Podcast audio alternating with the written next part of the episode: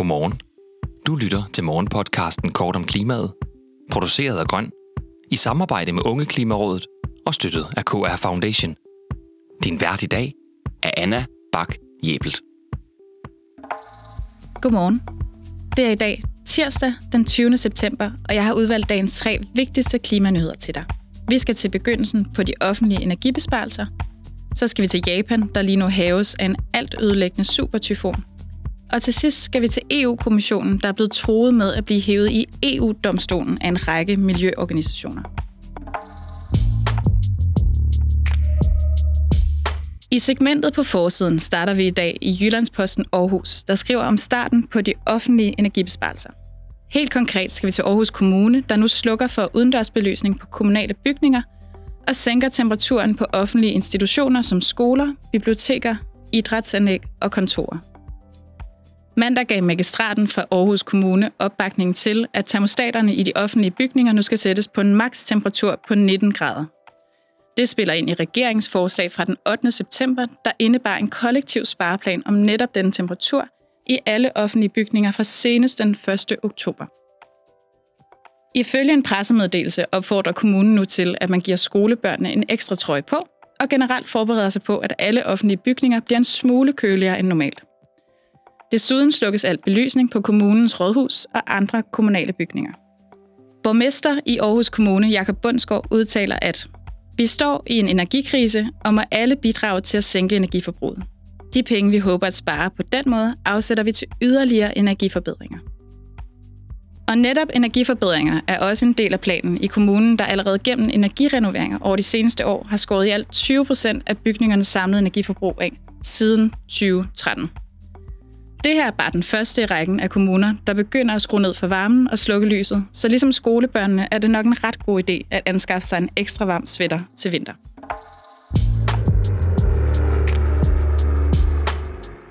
I segmentet Internationalt Nyt skal vi til første sektion af Berlinske, og nærmere bestemt til Japan, der lige nu haves af en alt ødelæggende supertyfon.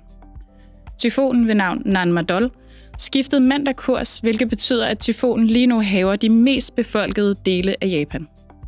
Blandt andet øen Honshu, hvor hovedstaden og megabyen Tokyo befinder sig.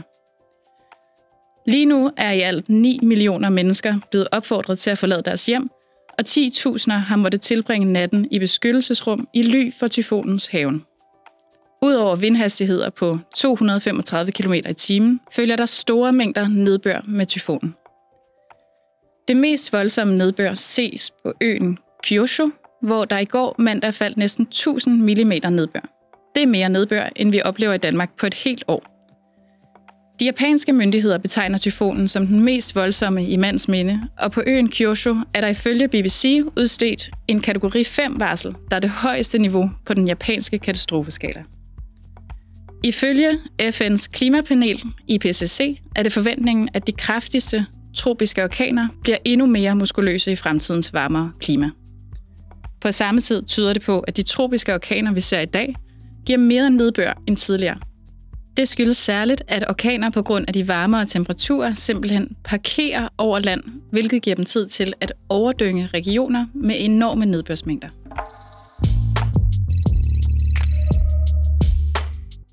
I segmentet under radaren skal vi til forsiden af avisen Energiwatch, hvor en række miljøorganisationer, der inkluderer blandt andet Verdens Naturfonden, Client Earth og Greenpeace, lige nu tror med at tage de første skridt mod at hive EU-kommissionen for en EU-domstol. Det skyldes, at EU-kommissionen i juli 2022 godkendte at inkludere naturgas og kernekraft i deres taksonomi. EU-taksonomien er et fælles sæt regler for, hvad der kan betegnes som værende miljømæssigt bæredygtigt på tværs af EU. Det mener hverken Client Earth eller Greenpeace dog, nogen af energiformerne kan betegnes som. Client Earth går særligt mod den blåstempling af naturgas, der er foregået, mens Greenpeace forbeholder sig skeptiske over for begge energiformer. Ifølge Greenpeaces kampagneleder for bæredygtig finansiering er gas den ledende årsag til klima- og økonomisk kaos, mens der stadig ikke er en løsning på problemet med radioaktivt affald. Og allerede i sommer, da forslaget blev vedtaget, var protesterne massive, da EU-parlamentet med en maven på kun 75 stemmer vedtog at betegne de to energiformer som grønne investeringer. Nu får EU-kommissionen mellem 16 og 22 uger til at genoverveje beslutningen.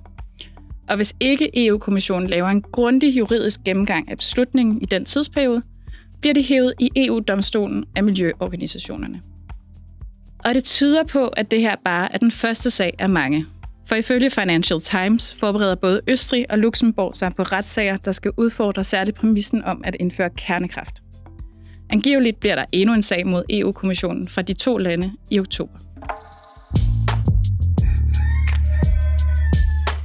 Dagens solstrålehistorie i kort om klimaet bevæger sig i dag hen mod biodiversiteten og kommer fra Vordingborg, der i går vandt titlen som Danmarks vildeste kommune. Det kan man læse i avisen Sjællandske.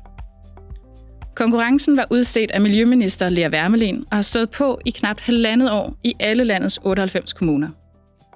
Det har ført til alt fra kilometervis af biodiversitetsfremmende kvæshegn til ålegræsudplantning og fiskebørnehaver under havoverfladen. Tungen på vægtskålen, der fik Vordingborg Kommune til at løbe med sejren, var den omfattende naturgenopretningsprojekt på Knuds Hovedåde. Projektet, der er et samarbejde mellem Rosenfeldt Gods, Ravn Nature, Miljøstyrelsen og en række andre partnere, har omlagt i alt 200 hektar tidligere landbrugsjord til ny kvalitetsnatur. Et af projektets fokuspunkter har været at beskytte klokkefrøen, der er en af Danmarks mest troede arter.